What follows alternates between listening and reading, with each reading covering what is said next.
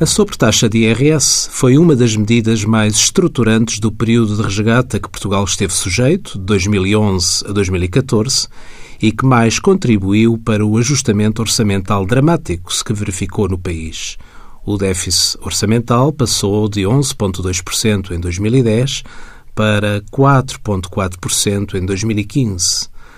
A versão final do Orçamento do Estado, que foi aprovada no passado dia 29 de novembro, com a alteração da proposta inicial no que respeita à sobretaxa extraordinária de IRS. Esta sobretaxa caracteriza-se pela aplicação ao rendimento coletável do total do ano. A esta coleta são deduzidas apenas 2,5% da retribuição mínima garantida por cada dependente e as respectivas retenções na fonte. Ora, a ideia que passa para o contribuinte comum é que a sobretaxa equivale à retenção que todos os meses lhe é efetuada no salário. Todos os contribuintes que tenham rendimentos sujeitos a englobamento, mesmo que não tenham retenção na fonte, pagam a sobretaxa extraordinária do IRS.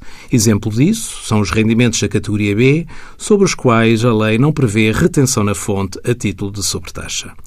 O Orçamento do Estado para 2017 traz-nos uma eliminação progressiva da retenção na fonte relativa à sobretaxa. A partir de 31 de 12 de 2016, é eliminada a retenção na fonte para o segundo escalão.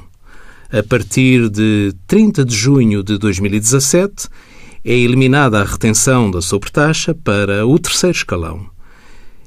E, finalmente, a partir de 30 de novembro de 2017, é eliminada a retenção da sobretaxa para os quarto e quinto escalões, rendimentos anuais brutos a partir dos 40.522 euros. Envie as suas dúvidas para conselhofiscal.tsf.occ.pt.